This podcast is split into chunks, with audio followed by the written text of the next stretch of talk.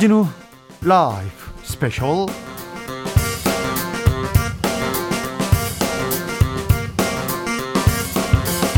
2021년 4월 17일 토요일입니다. 안녕하십니까. 주진우입니다. 토요일 이 시간은 일주일 동안 주진우 라이브에서 가장 중요하고 가장 재미있었던 부분만 모으고 모아서 다시 듣는 그런 뉴스, 그런 뉴스 시간입니다. 그리고요, 묻힌 뉴스도 파헤쳐 드립니다. 토요일은 토요일의 남자 김기아 기자와 함께합니다. KBS 김기아 기자 모셨습니다. 안녕하십니까. 토요일 오늘 방송만 들으셔도 지난주에 어떤 일이 있었는지 뭐가 중요했는지 이런 걸 한 번에 알 수 있는 그런 시간 되시도록 제가 아이템 싹싹 골라왔습니다. 네. 김기아 기자입니다. 안녕하세요. 네. 김기아 기자 얘기만 잘 듣고 있으면요. 어디 가서 이 얘기, 어, 이 상황은 이거야. 이 사건은 이래. 이렇게 얘기하면 정확하게 이 사안을 꿰뚫고 있구나. 어머 멋있어. 이런 얘기를 들을 수 있습니다. 앵간한 건 다 해드립니다. 네, 그렇죠. 네, 그렇습니다. 왜 근데 김기아 기자한테는 어, 여성분들이 아니 왜 자꾸 저의 사생활에 관심이 많으신 거예요. 음, 토요일에 나하고 만나니까 네. 너무 좋아요. 네. 너무 아, 좋아요. 토요일에 아, 일을 해야 예? 월요일병이 네. 없는 거죠. 예.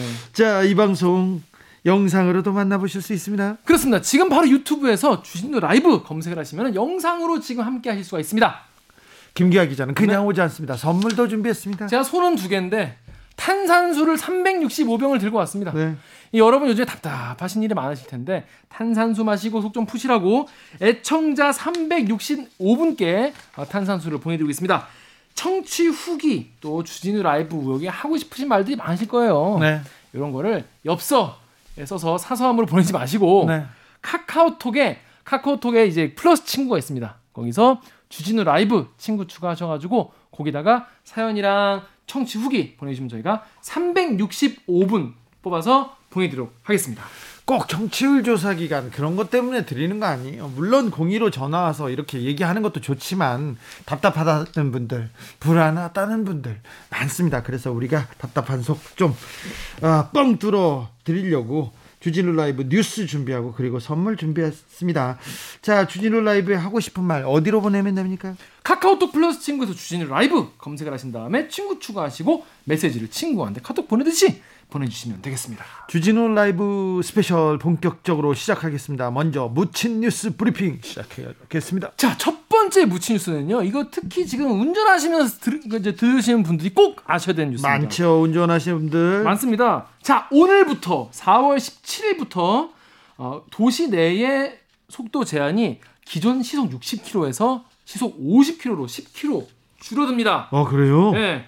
안 지키면 큰일 납니다. 네. 안 지키면 과태료 내셔야 됩니다. 네. 네. 모르시는 분 되게 많아요. 어, 저도 몰랐어요. 네. 이게 뭐냐면 안전속도 5030 빠밤 이런 게 생겼어요. 네. 뭐냐면 고속도로와 자동차 전용도로를 제외한 도시 일반 도로에서는 시속 50km. 근데 만약에 시도 경찰청장이 예외적으로 여기는 좀 뚫어줘야 된다. 그럼 60km까지 예외적으로 적용할 수 있습니다. 그리고요. 그리고 어린이 노인 보호구역과 주택가 이면도로는요 시속 30km로 완전히 다 제한이 됩니다. 자, 근데 이렇게 이 정책이 나오니까요 누구보다 이 택시 운전하시는 분들이 네. 반발을 많이 하세요. 왜냐하면 뭐 계속 뭐 과속 과태료 앞으로 계속 내고 다니는 얘기냐, 뭐 하루 종일 운전해도 이거 다 어? 과태료 내라는 거냐 이거 교통에 이거 오히려 더 막히고 손님들 짜증낸다 이런 반응이 많으시더라고요. 아 내가 왜 택시 탔는데 왜 내가 돈 주고 택시 탔어? 그렇게 이렇게 천천히 가려면 버스 탔지 이렇게 얘기하시는 분들 분명히 있을 거예요. 그렇죠. 이게 택시 기사 또 운수업 종사자분들은요 이 시속 50km 너무 비효율적이다 이런 입장이세요. 네. 그러니까 이게 그러면 이제 택시 기사 한 분한테 여쭤봤더니 택시 기사 이모 씨가 이거는 시속 30km, 시속 50km로 가라는 거는 승객들한테 어, 버스를 타시다가 이럴 거면 왜 택시 탔냐 이 말 나올 거라는 거예요. 이런 사람들 많이 있을 거예요. 그래서 이에서 예를 들어 뭐 왕복 4차로에도 불법 주정차도 있고 해서 안 그래도 차가 막히는데 이렇게 속도까지 줄이면 오히려 흐름을 더 방해하고 정체 구간이 생길 수 있다. 이런 지적인데 여러분 이, 어떻게 생각하십니까? 이런 또 의견도 일리가 있어요. 좀 새겨 들어야 될 것 같은데 전문가들의 의견은 어떻습니까? 네, 아무래도 이 속도를 낮춘 가장 큰 이유는요. 이 교통 사고가 났을 때 안전 안전 안전 안전 보행자의 안전을 위해서 이런 걸 한 거긴 해요. 이 한국교통연구원의 발표에 따르면요. 제한 속도를 60에서 시속 50km로 10km만 낮춰도 차량 보행자가 사망, 충돌했을 경우에 사망할 가능성이 40%가 줄어든다고 합니다. 오, 그렇게 많이요? 네. 그리고 30km 낮추면요. 사망 가능성이 10% 이하로 떨어진대요. 예. 그래서 아무래도 보행자의 안전을 위해서는 30, 50이 아니 50, 30이 맞다라고 하고 또 지역별로 이제 주행 시간 실증 조사 그러니까, 그러니까 쉽게 말해서 직접 그 속도로 몰아봤더니 네. 주행 시간이 얼마나 차이가 나냐 요거를 네. 조사를 해봤는데 그렇게 통행 시간이 크게 차이 나지 않는다고 합니다. 아, 그래요? 그래서 어, 최근에 요거를 11개 대표 구간에서 시험해 봤는데 차량 운행 속도가요. 이 50, 30으로 줄인 이후에 똑같은 거리를 가봤는데 평균 속도가 시속 원래는 33.1에서 시행 후에는 32.1로 크게 이제 달라지지 않았다고 합니다. 아, 비슷하네요. 네. 시속, 시속 1km밖에 차이 안 난다고 해요. 네. 그 이유가 뭐냐? 네. 이유가 저도 좀 궁금했어요. 왜냐면 어, 왜냐면 평균 속도가 이렇게 많이 차이가 나는데 어떻게 평 이렇게 실험 이후에 이렇게 조금밖에 차이 안 날까 봤더니 어차피 도시는요. 횡단보도, 음, 사거리 음. 이런 게 많아요. 그래서 전체 자동차 통행 시간의 50%가 교차로 대기 시간이래요. 아, 그러네요. 달리는 시간보다 기다리는 시간이 많을 때가 있죠. 그렇습니다. 아무래도 도심은 더 그렇기 때문에 네. 뭐 고속도로나 뭐 국도나 이런 데가 아니라 도심에서는 어차피 크게 차이 안 난다라는 네. 이제 지적이에요. 그래서 지금 뭐 경찰청에서 이거 관련해서 홍보를 하고 있는데 어, 조재영 교통 운영 계장은 초기에는 좀 어색하고 불편할 수 있지만 생명과 직결된 교통 안전이기 때문에 적극 동참해 주십사. 보행자가 내 소중한 가족일 수도 있다. 이런 말씀을 해 주셨습니다. 전문가들은 또 뭐라고 합니까? 또이 저 어, 교통사고 조사 전문가인 이 윤병현 한국탐정 KP, KPD 전문위원이 아, 요거도 시험 운영을 해봤대요. 부산에서 해봤는데 부산 영도구에서 교통사고 사망자가 37.5% 줄었고요. 또 서울 종로구에서 해봤는데 서울 종로구에서는 중상자가 30%나 감소했다고 합니다. 일단 효과는 확실히 있네요. 효과가 있는 거라고 하니까요. 아, 좀 불편하시더라도 어, 이제 보행자들 안전을 위해서 네. 지켜주셔야 될 것 같아요. 아, 실제 주행 속도가 그렇게 떨어지지 않는다니까. 대부분 아, 기다리시는 속도 그 너무 걱정 안 하셔도 될 것 같습니다. 네. 안전이 중요하죠. 제일이죠. 다음 무친 뉴스로 가보겠습니다. 네. 요즘에 이제 후쿠시마 방사능 오염수, 오염수, 방출 아우 너무 무서워요. 저는 이거 예전에도 한번 소개해 드린 적 있잖아요. 네. 저희가 그러지만은 솔직히 저는 약간 에이, 설마 그래도 그거를 그 많은 양을 140만 톤 그 다 방류 에이 그러지 않겠지라고 되게 순진하게 생각하고 있었어요. 일본을 어떻게 보는 거예요? 일본 아, 아니었어. 네. 아니 물고기에 네. 이거 일본에서 잡았어. 애들 여권 들고 들어오는 게 아니죠. 그렇죠. 그래서 상당 부분 상당 부분 지금 출신지 세탁을 하지 않았을까 그런 생각이 좀 걱정이 있습니다. 자 그래서 KBS 취재진이 이제 부산항에서 취재를 해봤습니다. 아 그래요? 네. 근데 여러분 제가 진짜 많이 들어오더라고요 보니까 네. 부산항으로 지난해에 부산항으로 수입된 일본산 활수산물 그러니까 살아있는 애들 네. 활수산물이 8천 톤이에요 8천 톤 어. 8천 마리가 아닙니다 여러분 8천 마리가 아니라 8천 톤이에요 세상에 냉동 수산물은 5,600톤이라고 합니다. 와. 네, 합치면 만, 만 3천 톤 정도 되는데 전국적으로는요 한 해 평균 3만 ton이 들어온다고 합니다 일본산이. 아 그러니까요 이렇게 많이 들어오는데 아, 후쿠시마 어, 원전 사고 이후에 일본 수산물이 쌉니다 훨씬 아, 싸요. 아. 그래서 돔, 뭐 대구 뭐 이런 거 있지 않습니까? 지금은 일본산 가리비가 지금 제일 많이 들어온다고 해요. 가리비요. 근데 가리비 또 모르잖아요. 우리가 어디 가리비인지 어떻게 알아요? 그렇죠. 써 있나요? 그리고 멍게, 참돔, 도미, 방어 이런 애들이 많이 그렇죠. 돔, 방어 이런 거요. 예. 그래서 우리나라는요 어떻게 하고 있냐? 우리나라 정부가 후쿠시마 8개 현의 모든 수산물 그리고 14개 현의 농산물을 수입 금지하고 있고 그 지역 외의 수산물은 수입할 때 식약처 주관으로 방사능 검사를 하고 있습니다. 방사능 검사를 하고 있습니까? 네. 잘 하고 있습니까? 근데 이게 잘 하기가 어려운 게 아까 말씀드렸다시피 후쿠시마의 그 인근 앞바다에 살던 물고기가 저쪽으로 거기서만 사는 게 아니잖아요. 그렇죠. 걔네 뭐 무슨 뭐 국경에 있는 것도 아니고 막 돌아다닐 거 아니겠습니까? 아니 지역구 국회의원이냐고. 그러니까요. 오사카에 잡힐 수도 있는 거고. 그렇지. 물고기가 바다를 따 바다를 헤엄쳐 가면은 아니 후쿠시마에서 태어나고 후쿠시마에서 자랐어. 근데 네. 오사카 앞바다에서 도쿄 앞바다에서 잡혔어. 후쿠시마에서 왔어요. 이렇게 신고하는 거 아니지 않습니까? 그렇습니다. 어떻게 하고 있냐고 이제 해양수산부한테 물어봤더니 해수부가 뭐라 했냐면 우리는 2016년부터 매년 2,000건 이상 일본산 수입 수산물에 대해서 방사능 검사하고 있다라고 하는데 2,000건이요? 예, 이게 표본 검사라는 거예요. 근데 아까 말씀드린 것처럼 13,000 마리가 아니라 13,000톤이거든요. 네. 그래서 이게 이게 실제로 이게 암행 단속이 의미가 있는지 차, 확인을 해봤는데 자 부산시 같은 경우에요. 보건환경연구원이 요거를 이제 2012년부터 검사를 하고 있다고 합니다. 그런데 한 달에 40건에서 50건 정도를 한대요. 아니 지금 몇만 톤 얘기를 우리가 지금 했는데 한 달에 4, 50건 하면 이거 지금 아니 그래가지고 아니 지금 지금 막 몇만 톤 들어오는데 지금 뭐, 뭐 4, 50건 한 게 실화냐 음. 확인해봤더니 지난달 방사능 검사 결과 봤습니다. 58건, 58건을 검사했는데 이게 일본산만 하는 게 아니라 러시아산도 하고 포장육도 하고 다 하는 거예요. 그래서 수산물, 가공식품, 농축산물 했는데 일본산 식품이 19건밖에 안 됐습니다. 지금 가만히 있어봐요. 지난해 한 해 부산항으로 수입된 활어가 8,000톤이고 냉동수산물 5,600톤이래요. 그런데 지금 일본산 19건이요? 제 얘기를 더 들어보세요. 근데 그 19건이 뭐냐? 네. 카레요, 카레. 카레요? 일본 카레. 일본 카레 맛있죠? 맛있는 거 나도 아는데 일본 카레든 가공식품이고 아니 수산물, 일, 수산물. 일본 수산물은 아예 없었다고 합니다. 그러니까요.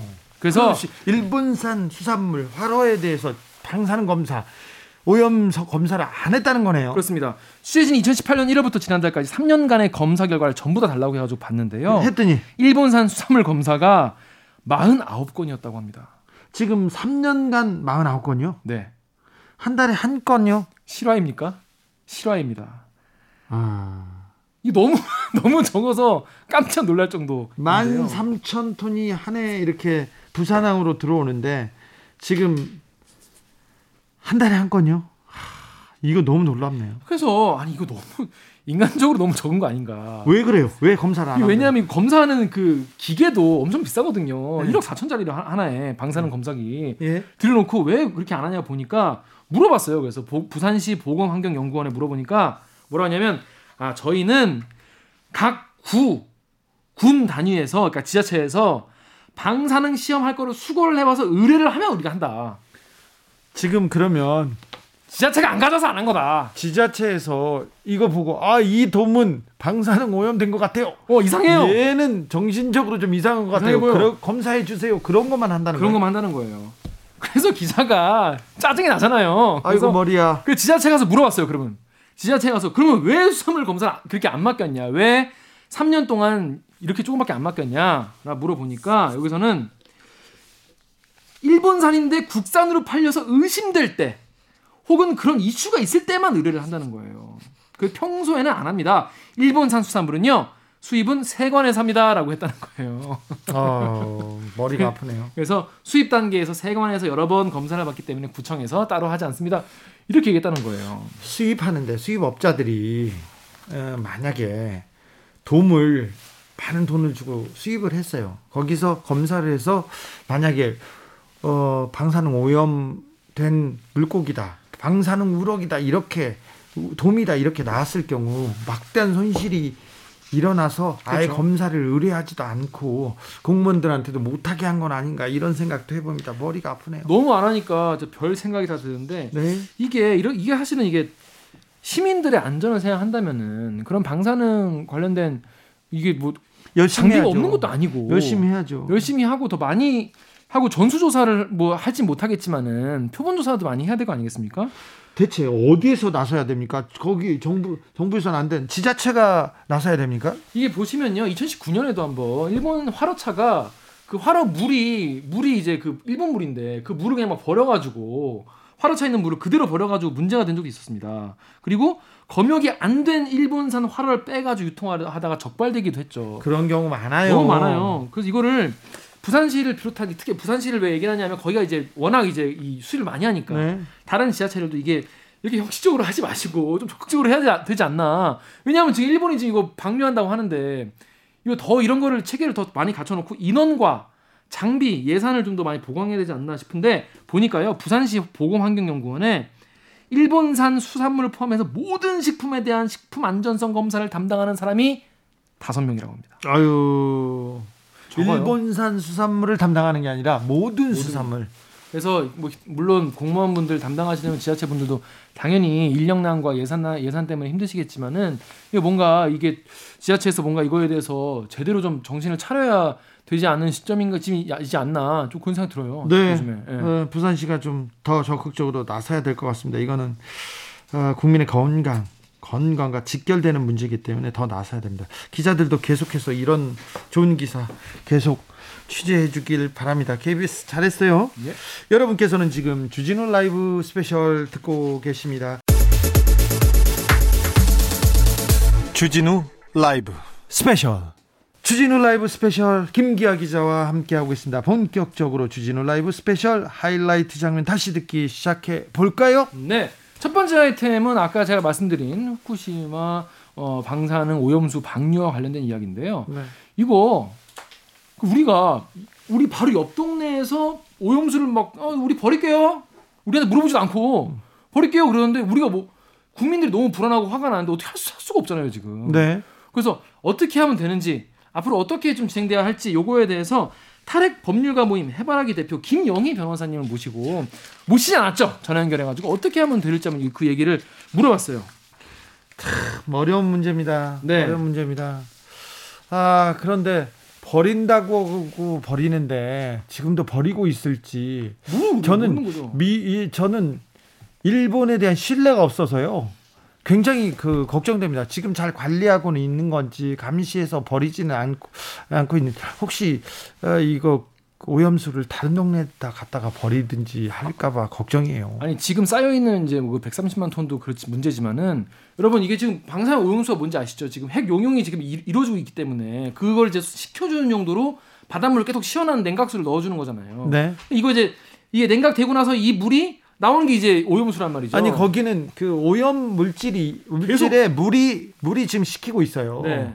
그러니까 어, 다른 데서 냉각수하고 좀 개념이 달라요. 여기는 오염된 그렇죠. 오염된 물이죠, 건잖아요. 아주 위험한. 그 물을 계속 쌓아놓고 있다 이걸 다 버리겠다는 건데 130만 톤 쌓여 있는 건 버리겠다는 게 아니라 이게 후쿠시마 원전이 다 완전히 식을 때까지 앞으로 냉각수를 계속 넣을 건데 30년 동안 버리 30년 동안 그거를 계속 버릴 거기 때문에 이게 얼마나 양이 될지도 모르고 지금은 일본이 무슨 알프스니 뭐 해가지고 뭐 정화를 시키겠다고 하지만은 언제까지 얘네가 이걸 제대로 뭐 시킬지 안 시킬지 아, 어떻게 알아요 우리가 이 기술이 또 완벽하게 이게 안전을 담보하는 기술이 아니기 때문에 하지만 김영희 변호사 말에 따르면 일본은 결국 충분한 대안이 많이 있었음에도 불구하고 가장 싸게 가장 쉽게 가장 빨리 버릴 수 있는 방법을 택했다라고 하시더라고요. 네. 어, 올림픽이 열릴지 모르겠는데 올림픽 전에 오염수를 처리하고 싶어 했는데 올림픽 과정에서라도 빨리빨리 좀 처리하고 싶은 일본의 생각이 드러납니다. 근데 고체화 시키거나 다른 방법을 쓰면 돈이 좀 든다네요. 그래서 돈이 아깝다고 그냥 제일 싼 방법으로 그냥 바닷물에 막 버리겠다 이렇게 생각하는 것 같습니다. 뭐 보신 분도 아직 있으시겠지만은 지금 일본은 뭐 쓸데없이 그 삼중수 가지고 무슨 뭐 귀여운 캐릭터 만들었다가 지금 엄청 욕을 먹고 있죠. 네. 그런 식으로 그냥 얼렁뚱땅 넘어가고 싶어 하는 것 같아요. 그렇습니다. 네. 아니 뭐 중국이랑 한국이 반발하니까 그렇게 강경하게 뭐 나올 줄 몰랐다 이런 식으로 그냥 뭉개고 나가고 싶어 하는 것 같은데 이거에 대해서는 이제 김영희 변호사가 우리가 할 수 있는 이제 조치 이런 거에 대해서도 얘기를 했어요. 근데 이제 뭐 경제 조치 같은 거 하면은 또 무슨 예전같이 경제를 보복하는 거 아니냐 이런 우려를 또 이제 주 기자가 또 제안을 했더니 거기에 대한 답변도 해주시고. 네. 아, 아무튼 일본에 대한 불매 운동 어, 국민 차원에서 버리, 버리고 일본 안가기 운동 이렇게 버리기도 했었는데 이번엔 더 적극적인 조치를 취해, 취해야 되는 거 아닌가 이런 생각도 해요. 너무 심한 거 아닙니까? 진짜. 이거 너무하잖아. 우리를 우리와 이 이제 주변국들을 뭘로 보는지 오염수 사실 독극물입니다. 그렇죠. 독극물이에요. 근데 먹어도 괜찮다고 막 얘기하는데 한번 먹, 먹어보세요. 먹어보고 몇 년 동안 한 30년 저희가 기다려보고 그러니까. 그 연구 결과를 보고 우리가 판단해야죠. 그렇습니다. 이건 일본이 곳을 아니 일본이 책임져야 될 문제 아닙니까? 그렇습니다. 이 책임져야 될 걸 자연을 바다를 아 바다를 이렇게 죽이겠다고 하는 걸 어떻게 이게 인도적으로 어떻게 인도적으로라도 얘기를 들어줄 수 있어요. 이거 일본 안 됩니다. 그렇습니다. 자, 더 자세한 이야기, 더 포괄적인 이야기, 전체적인 이야기 듣고 싶은 분들 계시죠? 자, 더 자세한 얘기 궁금하신 분들 위해서 화요일에 있었던 훅 인터뷰 하이라이트 부분을 지금 함께 듣고 오시겠습니다. 큐. 해양 방출, 바다에다가 이렇게 오염수를 방사성 오염 물질을 막 버린다 이게 있을 수 없는 일인데요. 아, 다른 대안은 없었던 겁니까? 충분히 다른 대안들이 있고요. 여러 가지 기술적으로도 뭐 증발한다거나 아니면 역삼투라든가 여가 이런 방법들이 있는데 그 일본 정부는 지금 가장 돈이 적게 들고 가장 빨리 버릴 수 있는 방법을 택하는 거거든요. 네. 그래서 지금 일본 시민사회에서도 요구하는 방안 중에 중요한 방안이 저도 이걸 지지하는데 어 방사능 오염수로 몰타르를 만들어요. 고체화 시키는 거예요. 예. 그래서 그 몰타르 안에 방사능을 차폐시킬 수가 있습니다. 그래서 이걸 바다에 버리지 않고 어 그냥 그 고체화된 거를 보관하게 되면은 액체로 보관할 때보다 이제 부피는 늘어나지만 그냥 일부러 유출되는 건 막을 수 있기 때문에 네. 돈이 더 많이 들고 하더라도 어 이걸로 가야 되는 게 원칙이라고 생각하고 그게 안 되면 저장 탱크가 지금 모자란다고 얘기하고 있는데 그거를 증설하면 되거든요. 그렇죠. 충분히 많습니다. 네. 해법이 있는데 싸서 이게 경제적 이유로 막 버리는 거군요. 네, 네, 그렇습니다. 그리고 빨리 그냥 이 일을 이제 후쿠시마 사고를 잊어버리고 있, 게 하고 싶어서 네. 일본 정부가 의도적으로 이런 사실상 방사능 테러를 한다고 생각하고 있습니다. 방사능 테러를 하고 있다. 일본 정부에서는 안전성에 문제가 없다는 입장인데요. 위험성에 대해서는 어떻게 보시는지요? 굉장히 문제가 많고 위험하죠. 왜냐하면 일본 정부는 이 오염수를 정화 처리를 해서 괜찮다. 그래서 이거를 처리수라는 말을 쓰잖아요. 네. 오염수가 네. 아니고. 근데 일본 정부가 발표한 자료에 의하더라도 이미 그 처리가 제대로 안 되고 처리한 처리했다라는 그 오염수의 70% 이상이 방출 기준을 넘어선 방사성 물질이 나오고 심지어 기준치 100만 배 또는 2만 배가 넘는 것도 전체 한 6% 정도 어 확인이 됐습니다. 네. 발표한 자료에 의하더라도 네. 그렇고요. 그리고 뭐 스티론튬 90이라든가 이거는 이제 뼈에 암을 일으킬 수 있는 그 백혈병이라든지 이런 거를 일으킬 수 있는 굉장히 나쁜 방사능인데 이것도 배출 기준치의 100배가 넘고 네. 어 이런 그런 식으로 굉장히 오염된 것이 그대로 남아 있기 때문에 어 처리가 다 돼서 이거를 희석한다라는 말을 그 일본 발표를 믿을 수도 없고 예, 감시도 이루어지지 않고 있어서 더군다나 믿을 수가 없습니다. 일본 전문가들이 위험성을 조금 강조하는 사람은 없습니까? 아니면 국제 전문가들이 나서야 될 텐데요.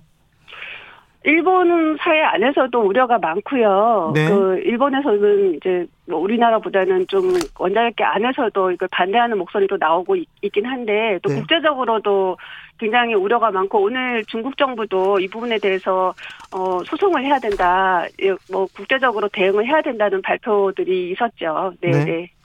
근데 IAEA 국제 국제 원자력 기구에서 방사능 오염수 해양 방출 국제 관행에 부합한다 이런 얘기를 했어요. 그래서 어, 국제 사회에서 일본 편을 좀 들어주는 것 같습니다. 그 IAEA가 원래 그 원자력 진흥을 목적으로 그러니까 친원전 기구예요. 아, 그래서 원전에 네네네. 음. 원전의 원자력계 이해에 반대되는 목소리를 내지 않고요. 예.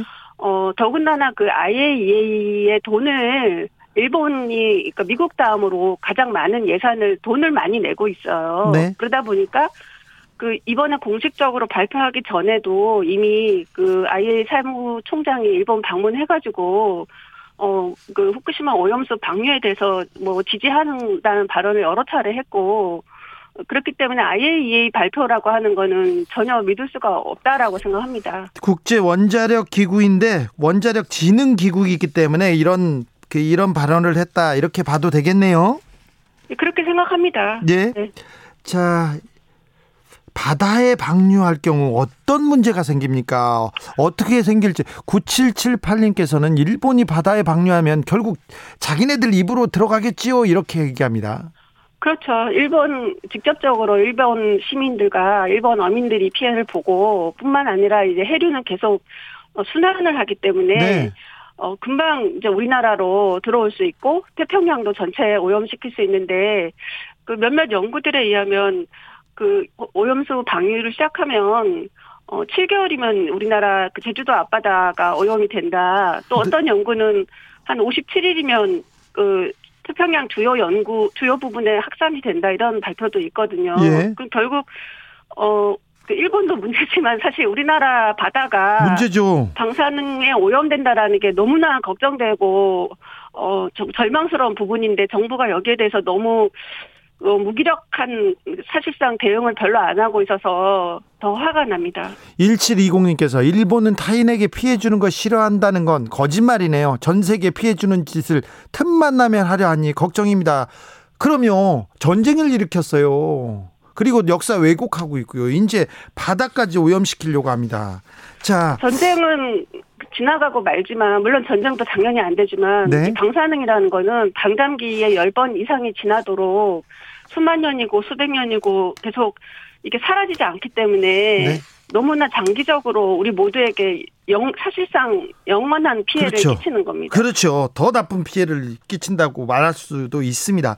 그런데 변호사님 실제 방출까지는 2년 남았다고요? 자, 그 안에 그 안에 어, 바다 방류를 막을 수 있는 방법은 없을까요?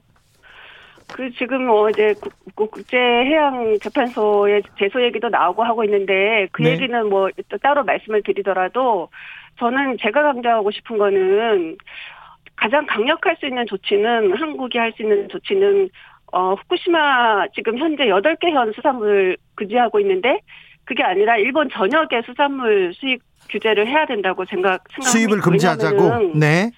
어, 그 일본에서 우리나라가 굉장히 주요한 수산물 수입국이거든요. 예. 그 일본 일본에서 우리나라에 수출을 못 하게 되면 일본 어민들이 국내 소비가 줄어드는 것뿐만 아니라 네. 한국에서 수입이 줄어들면 수출이 줄어들면 굉장히 타격을 받기 때문에 네. 일본 어민들이 일본 정부에 대한 반대와 압력을 훨씬 높이는 굉장히 중요한 현실적인 지렛다라고 생각을 합니다. 예.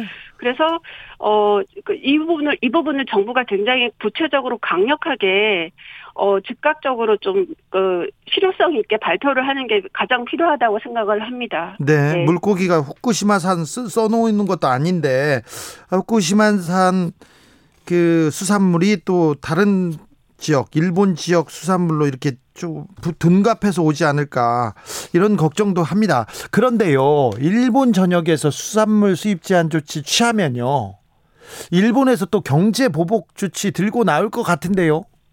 그 부분은 우리나라가 지난번에 그 일제 강제징용 판결에서 네.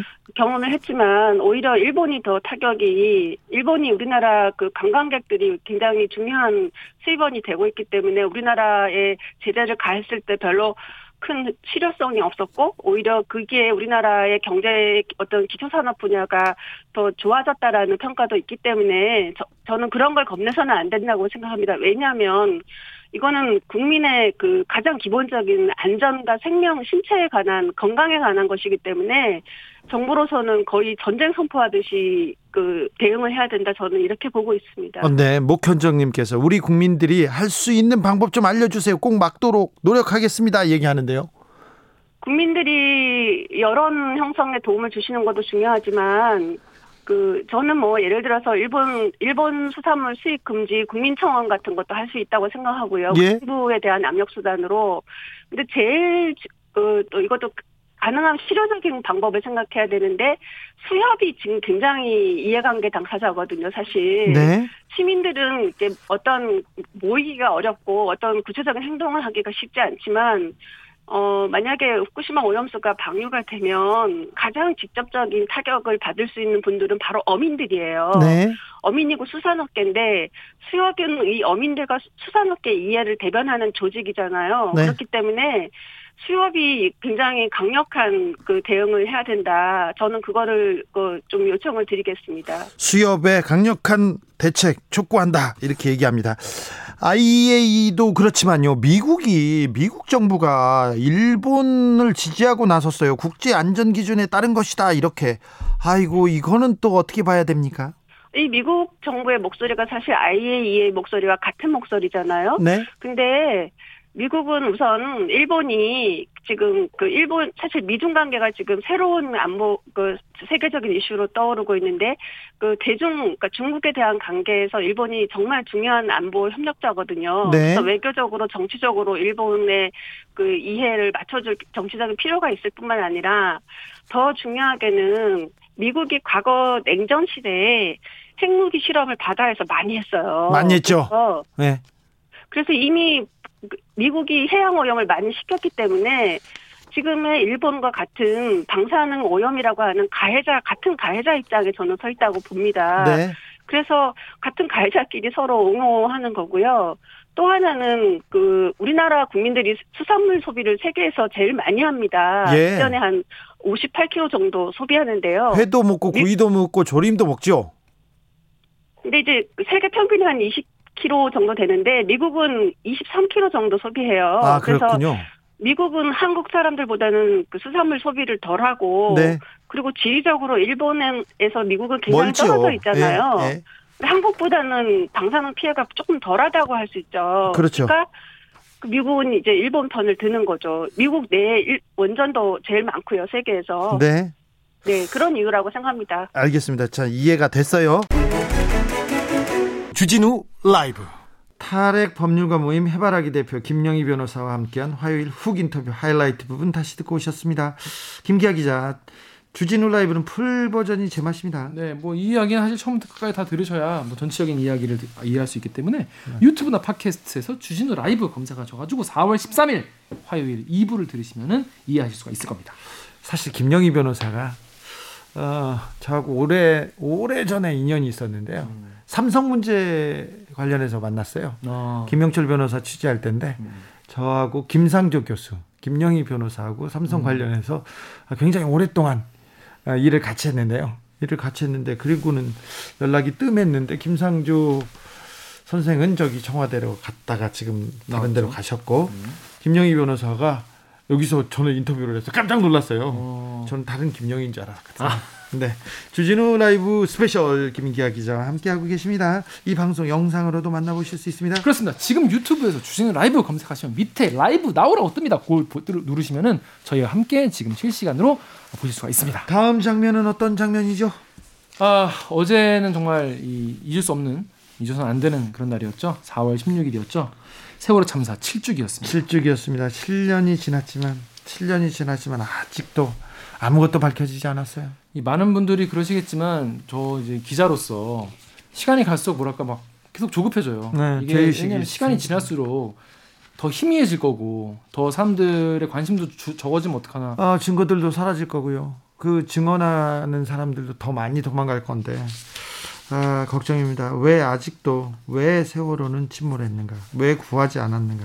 이 부분에 대한 해답을 내놓지 못하고 있습니다. 우리가 후대에 후대에 세로, 세월호로부터 배웠다면서 이제 안전 문제 그리고 돈이 돈 때문에 돈 때문에 그리고 권력 때문에 이 생명이 아, 이렇게 희생하는 이런 상황, 상황은 벗어나야 되겠다. 이런 생각을 하면서도 세월호에서 배웠다. 세월호를 극복했다 이런 얘기를 지금 자신 있게 할 수 있는 사람이 아무도 없죠. 없지요. 네. 네. 저희가 그래서 세월호 7주기를 맞아서요. 어, 박병우 사참위 세월호 참사 진상규명 국장 그리고 어, 세월호 생존자 법률 대리인 최정규 변호사와 이야기 나눠봤습니다. 네. 세월호 참사의 원인, 진 세월호의 진실을 밝힐 수 있는 기회가 있었는데요. 그 전에 그런데 박근혜 정부에서 계속 막았어요. 어, 경, 검찰 수사도 제대로 안 했고요. 그리고 진상 조사를 해경이 해경과 검찰에서 같이 했어요. 근데 해경은 이 세월호 사고에 가장 큰 책임을 져야 되는 사람들인데 그렇죠. 그렇죠. 해경이 해경을 수사하고. 거기부터 잘못 잘못했어요. 그러다가 잘못된 게 한두 가지가 아니었어요. 네, 박근혜 대통령이 얘기했잖아요. 네. 해경 문제가 많다고요? 그렇죠. 없애 해체 이렇게 했었잖아요. 그러면서 몇 번 기회가 이렇게 사라졌습니다. 4월 17일은 아, 4월 16일 사고가 있고 4월 17일은 진도에 가야 되는데 취재 기자로 가는데 너무 고통스러운 거야 가기. 음, 음. 가기가 싫어요. 힘들고. 음. 어, 마음이 그때 무거웠던 마음이 고스란히 지금도 이렇게 전해지는 그런 날입니다. 사실 그 당시에 저도 이제 기자였기 때문에 뭐 지금 지금도 기자지만 그때도 이제 취재 기자로 사회부 기자였기 때문에 그 당시 사실 떠올리고 싶지 않은 기억이 너무 많고요. 저는 이제 5월 초에 갔어요. 서울에서 이제 관련 이제 여기 서울에서 이제 취재를 이제 지원하다가 5월 초에 갔는데 그때 그 팽목 현장에 갔을 때의 순간이 정말 잊혀지지가 않고 거기서 그 체육관의 공기 그리고 아. 도, 저히 아무도 이해, 이해할 수 없는 해경과 이제 구조 관련된 이야기들 이게 너무 정보가 막 뒤죽박죽 엉망이었기 때문에 뭐가 맞는 건지 기자들도 참 판단하기 어려웠던 예, 기억이 있습니다. 진도 앞바다는 그렇게 또 물살이 세요. 네. 그래서 이순신 장군이 맹골수도 예. 이순신 장관이 그 물살을 이용해서 매군을 물리치기도 했지 않습니까? 그런데 4월 16일 날은 그렇게 평온했어. 음. 17일 날도 평온했는데 그 다음 날부터 파도 치고 비 오고 바람 붑니다. 음. 근데 왜 4월 16일 날, 17일 날 구조하지 않았는지 모르겠어요. 어, 배를 해경에서 뭐라고 했냐면은 접근하면 안 된다. 배를 가라앉혀서 거기에다가 에어를 주입해서 공기를 주입해 가지고 주입해 가지고 에어 포켓을 만들겠다. 그리고는 다이빙 벨로 꺼내겠다고 얘기했는데 생각해 보면 세월호가 가라앉으면서 거의 대부분의 사람들이 숨집니다. 그리고 만약에 구조를 했다고 하더라도 구조를 하면서 올라오면서 수압 때문에 죽을 수밖에 없는 구조예요. 그런데 배를 가라앉혀 놓고 구조를 하겠다고 이거 다 거짓말이거든요. 거짓말이에요. 왜 그 많은 사람들이 거짓말을 해야 되는지 해경은 해군이 그리고 지나가는 다른 나라 선박이 네. 세월호가 침몰하기 전에 우리가 배를 갖다 옆에 가다 붙이겠습니다. 그러면 버틸 수 있습니다. 그런데 오지 말라고 그랬어요. 크레인 불렀어요. 크레인 불러가지고 버텨야 됩니다. 그런데 크레인도 오지 말라고 그랬어요. 그리고는요 해경에서 뭐라고 하냐 언딘 기억하십니까? 언딘 기억나죠. 네. 자기가 네. 친한 네. 자기 관련 업체를 불러 부르느라고 시간을 그렇게 까먹었어요. 맞아요. 지금 생각해봐도 너무 많은 일들이 이해 안 되는 일들이 너무 많았어요. 세월호 또 당, 당일날 이준석 선장이요. 경찰에서 조사를 받다가 경찰관의 집에 가서 잡니다. 음, 맞아요. 맞아. 그거 기억나요. 기억나죠? 네. 경찰관의 집으로 가요. 네. 그런데 그날 국정원 직원들이 그 세월호 이준석 선장을 보러 그 경찰 집에 갑니다. 그런데 그때 CCTV 있잖아요. 그 시간대 CCTV만 사라집니다.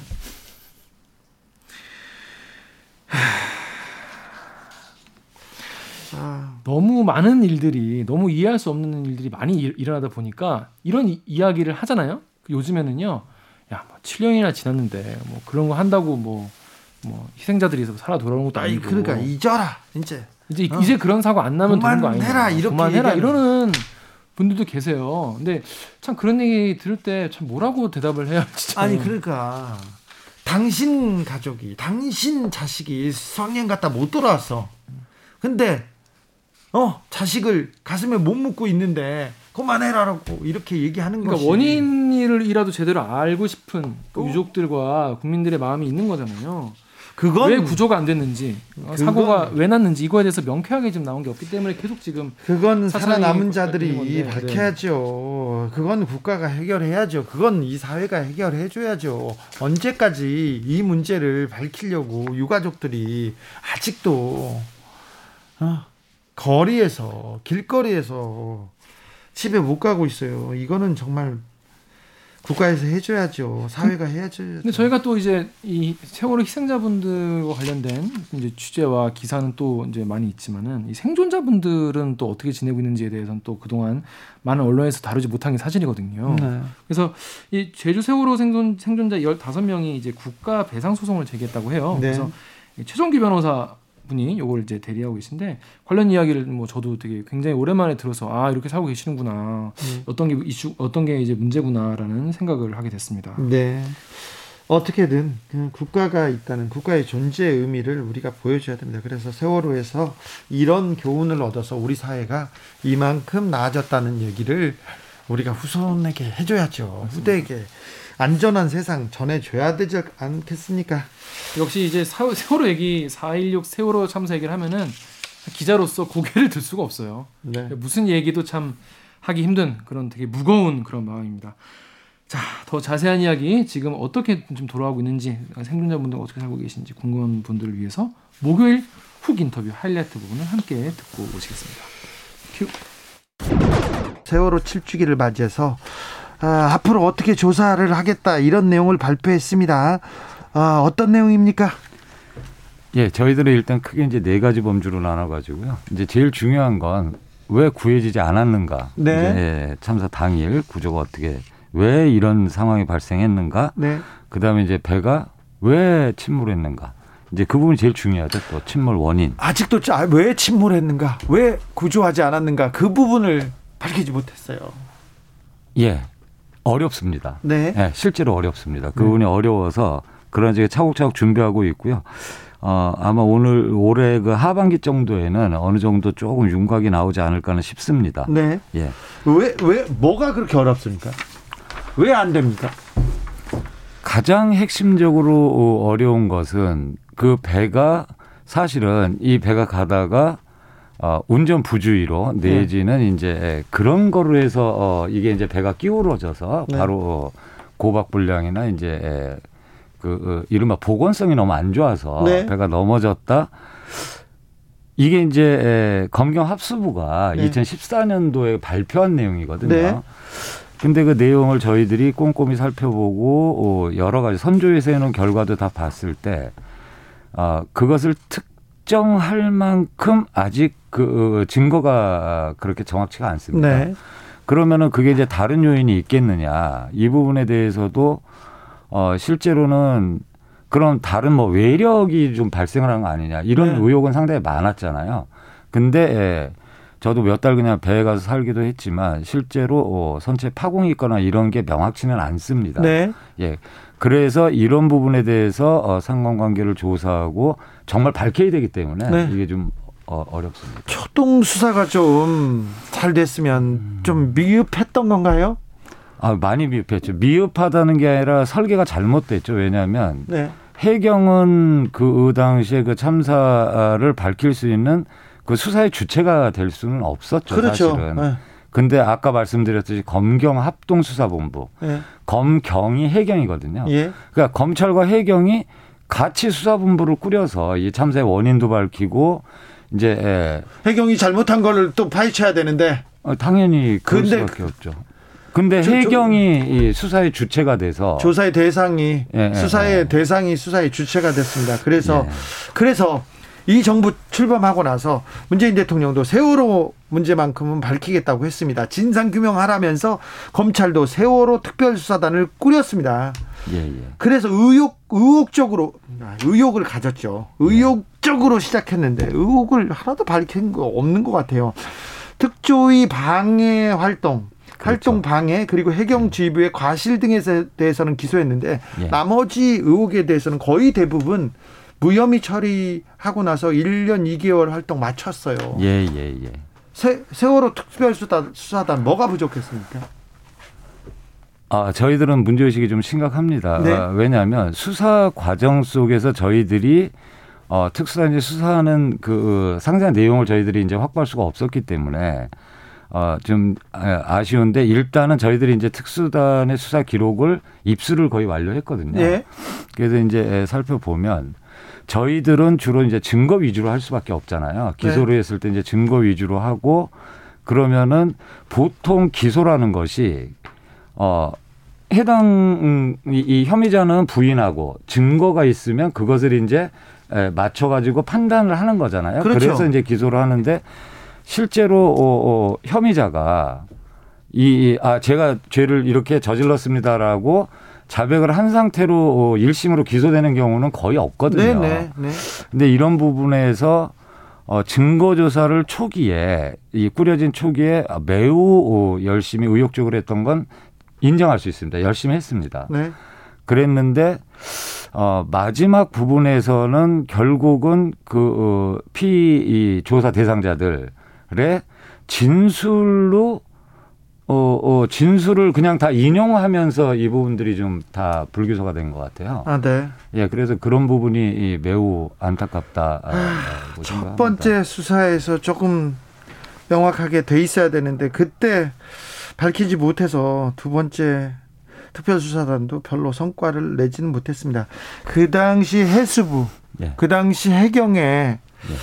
어, 결정들과 그 다음에 행위에 대해서는 아직도 납득할 수가 없습니다. 9809님께서 부모님이 7년 동안 생업 팽개치고 여기에 목숨 거는 거 바라는 자식이 과연 있을까요? 얘기합니다. 9741님께 세월호 그 얘기 그만하라는 분들이 많은데요. 9741님은 니들 같으면 수학여행 잘 다녀온다고 나가놓고 그렇게 죽으면 니들 부모 보고 그만 슬퍼하라고 하겠냐 이런 아, 문자도 주셨습니다. 생존자들의 이야기 좀 들어보겠습니다. 최정규 변호사 연결됐습니다. 안녕하세요. 네, 안녕하세요. 네.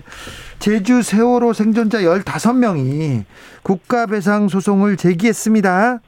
네네. 아, 기자회견을 가졌는데 그 자리에 변호사님도 계셨죠? 어떤 네, 소송이었습니까? 네, 뭐 그 이미 7년이 지났지만 아직도 트라우마에 시달리고 계시는 생존자분들이 어, 국가에 추가적인 배상을 청구하는 소송을 어, 화요일 날 제기했습니다. 예. 추가적인 배상이라니요?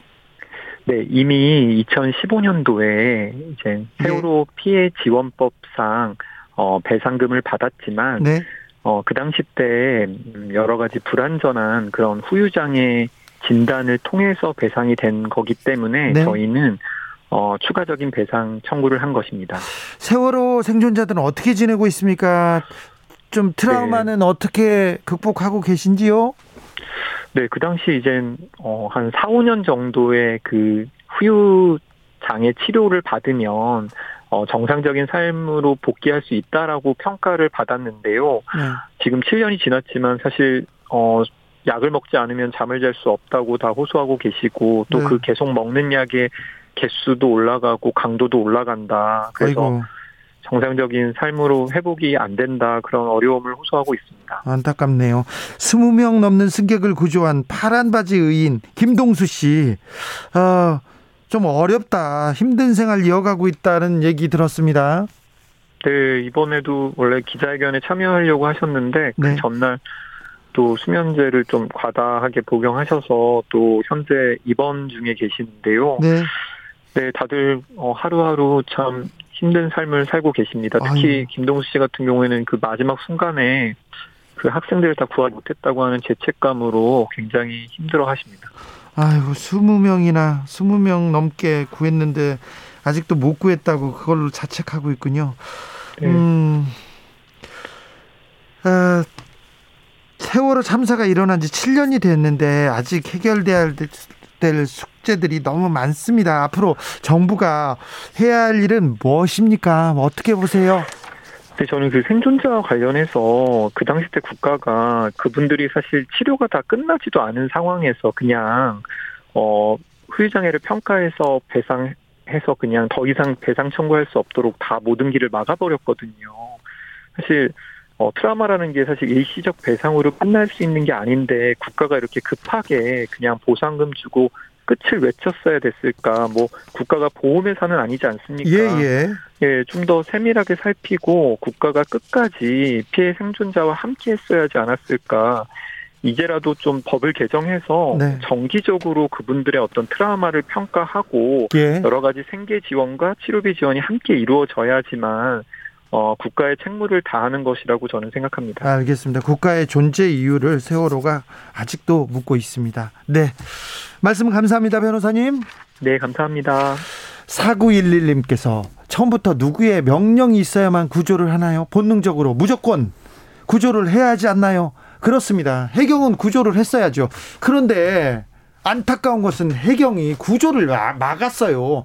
해군에서 UDT 특수부대원들이 와서 구조를 하는 특수부대원들이 오고 장비를 가져왔는데 막았지 않습니까? 그래서 더 안타까운 겁니다.